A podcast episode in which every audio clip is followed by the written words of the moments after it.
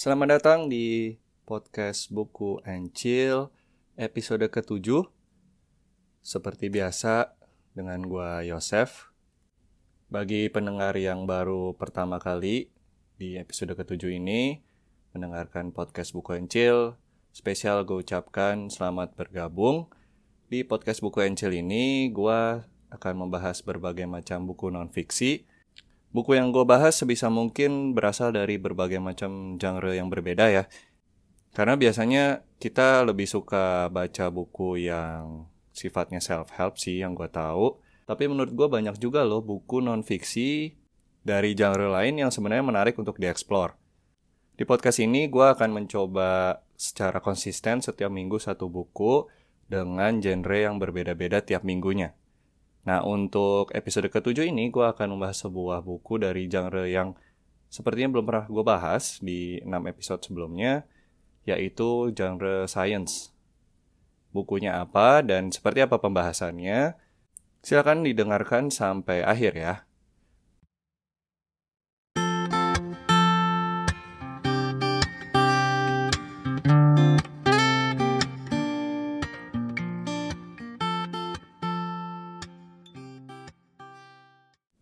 Selama dua tahun terakhir ini tentu kita sudah tidak asing lagi dengan yang namanya penyakit menular atau sering juga disebut pandemi, endemi, ya beda-beda dikit tapi intinya adalah penyakit menular karena belakangan ini kita akrab dengan istilah COVID tentu saja.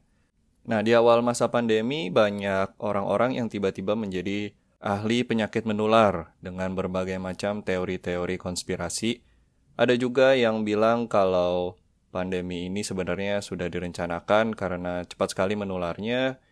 Apalagi Bill Gates pernah membicarakan mengenai hal-hal yang mirip banget dengan apa yang terjadi sekarang, padahal kala itu belum ada COVID-19.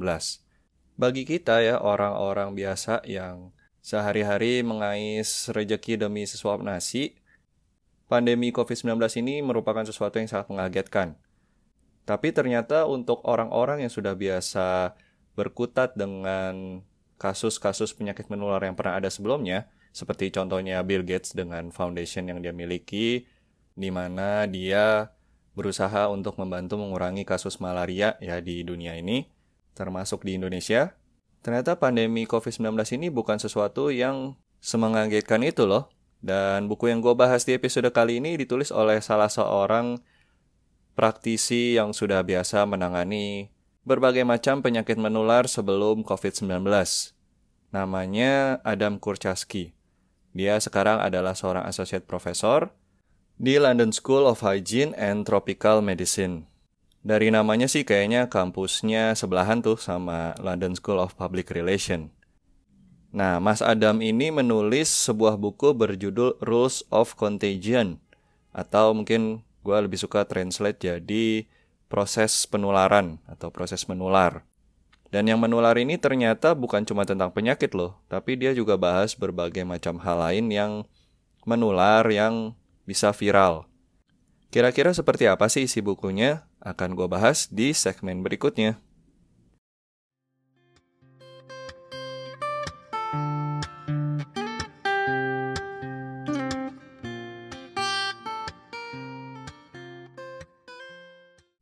Buku Rules of Contagion dimulai dengan sebuah cerita yang dialami sendiri oleh Mas Adam ketika dia tidak sengaja viral di Twitter.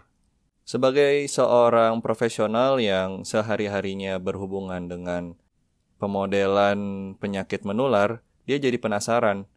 Apakah proses untuk seorang di sosial media menjadi viral tuh ada mirip-miripnya dengan proses penyakit menular yang merebak di masyarakat. Dari rasa penasaran ini, Mas Adam mulai eksplorasi berbagai macam hal dan ternyata menemukan begitu banyak kemiripan antara proses bagaimana penyakit itu bisa menjadi suatu pandemi atau endemi dengan proses menyebarnya suatu hal, apa pun itu, sampai menjadi viral di masyarakat. Nah, salah satu contoh yang paling awal dibahas itu adalah model adopsi teknologi baru. Mungkin kalian ada yang pernah dengar juga ya. Jadi kalau ada teknologi baru, kita ambil contoh aja misalnya iPhone ya, yang diperkenalkan oleh Steve Jobs. Biasanya suatu teknologi baru itu diadopsi dalam empat fase yang dicerminkan dari orang-orang yang mengadopsinya. Fase pertama adalah innovators, orang-orang pertama yang mengadopsi teknologi baru, mungkin karena penasaran atau memang karena teknologi tersebut dekat dengan domain ekspertis mereka. Biasanya ketika baru inovators yang mengadopsi, maka teknologinya itu bisa dibilang masih sempit banget marketnya. Tapi inovators ini juga punya karakter lain, yaitu mereka biasanya adalah opinion leader.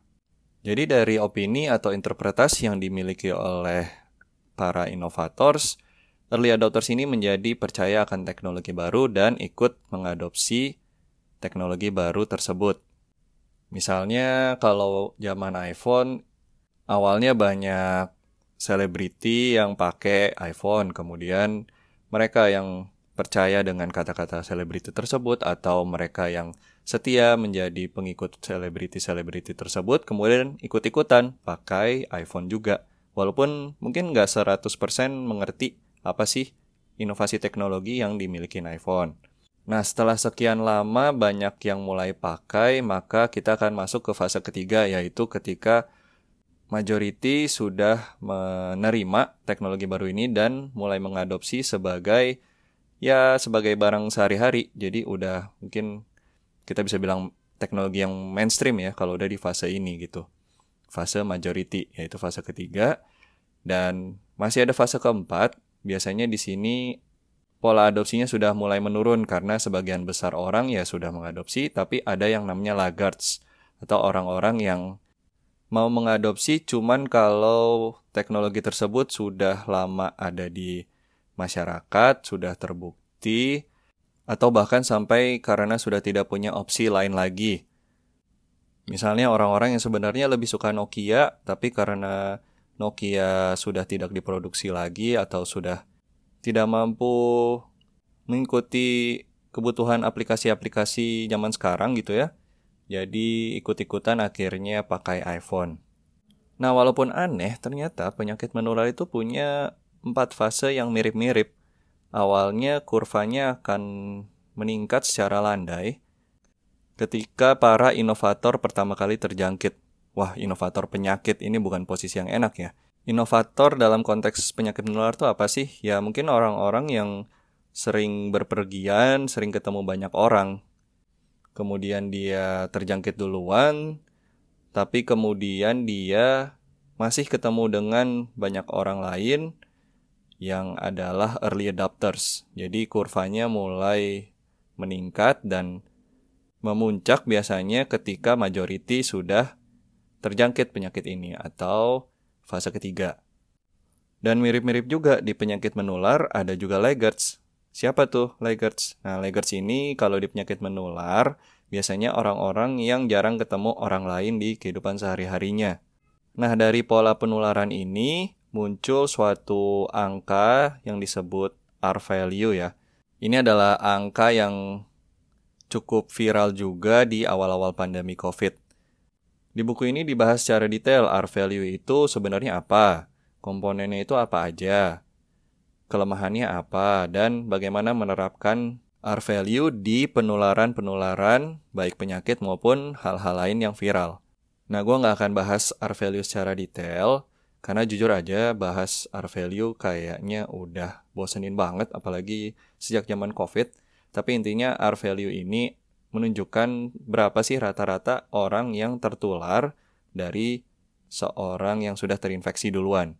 Jadi kalau R value 2 itu artinya rata-rata satu orang menularkan ke dua orang lain.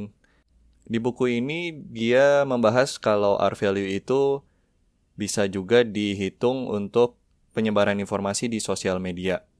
Jadi menarik sekali kayak kita sedang menganalisis sebenarnya dalam suatu kelompok orang itu seperti apa sih? Informasi itu bisa menyebar dari orang ke orang.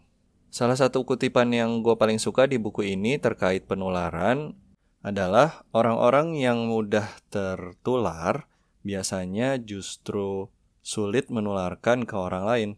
Dan juga sebaliknya, orang-orang yang sulit tertular biasanya justru mudah menularkan ke orang-orang lain. Coba kita telah sebentar nih kutipannya karena sangat menarik. Kalau di COVID biasanya kan kalau ada varian baru ya, varian yang terbaru nih contohnya Omicron. Varian ini dianggap sebagai varian yang berbahaya karena dia bisa menular dengan sangat mudah, bahkan sampai katanya berapa kali lipat daripada varian Delta. Padahal sebenarnya kalau kita cek dari R value atau komponen-komponen R value, seberapa mudah virus itu bisa tertular antara orang itu juga tergantung dari orangnya sendiri. Jadi masing-masing orang punya karakteristik berbeda. Pertama, seberapa mudah dia terinfeksi. Yang kedua, seberapa mudah dia menularkan ke orang lain. Misalnya kalau dalam konteks penyakit artinya seberapa kuat imun tubuh kita menentukan seberapa mudah kita terinfeksi. Kemudian seberapa banyak kita tidak mematuhi protokol kesehatan bisa meningkatkan kemungkinan kita menularkan ke orang lain. Kalau dalam konteks memviralkan informasi, ini seperti mengatakan bahwa biasanya orang yang influensial itu susah untuk dipengaruhi, sementara orang yang mudah dipengaruhi biasanya tidak influensial. Begitu kutipan yang ada di buku Rules of Contagion, yang menurut gue cukup menjelaskan banyak fenomena yang terjadi di dunia ini, terutama di dunia sosial media. Bisa kita coba pikirkan orang-orang yang influensial, biasanya mereka adalah orang-orang yang punya pendirian kuat, yang tidak mudah untuk dipengaruhi orang lain. Mau pendiriannya itu sebenarnya keliru atau enggak, ya yang penting pendiriannya kuat dulu. Nah, itulah orang-orang yang biasanya berbakat jadi influencer Instagram, YouTube, dan sebagainya. Sementara kalau kita coba pikirin teman-teman kita lah yang gampang banget berubah-berubah pikirannya, pasti akan mikir dua kali kan kalau dia memberitahu sebuah informasi, jadi kita tidak mudah dipengaruhi. Terakhir yang menarik juga dari buku ini, di bagian-bagian penutup dari bukunya banyak dibahas mengenai bagaimana menghambat penularan jadi kalau dalam konteks penyakit, ini adalah hal yang diharapkan ya. Supaya sebisa mungkin penularan itu dihambat, sehingga lama-lama penyakitnya bisa hilang dari masyarakat. Nah, cuma di buku ini seperti sebelum-sebelumnya, konteksnya itu bukan cuma penyakit, tapi ada juga menghambat laju informasi. Dan ternyata salah satu cerita yang menarik adalah mengenai KGB. KGB itu adalah divisi intelijennya Rusia ya. Nah, di buku ini diceritakan kalau agen KGB itu diajarkan juga bagaimana sih caranya bisa membuat informasi yang benar tuh malah terhambat penyebarannya di suatu masyarakat. Salah satunya adalah dengan membuat dikotomi tentang informasi yang beredar. Sehingga masyarakat jadi terpecah belah dan kalau udah kayak gitu susah tuh mengetahui mana informasi yang benar, maka informasi-informasi jadi mengalir dengan lebih lambat. Itu juga bisa membangun resistensi di suatu kelompok gitu ya, karena informasi yang tidak sesuai dengan kelompoknya atau pandangan kelompoknya jadi susah diterima. Kira-kira begitu isi dari bukunya. Gue hanya memberikan gambaran umum aja. Dan menurut gue sih sebenarnya inti dari buku ini adalah bahwa penyebaran informasi itu juga bisa dianggap sebagai sebuah penularan dan banyak yang kita bisa pelajari dari penyebaran informasi maupun dari penularan penyakit untuk kita terapkan di domain-domain lainnya. Di segmen berikutnya, gue akan bahas mengenai pendapat dan juga rekomendasi gue tentang buku ini.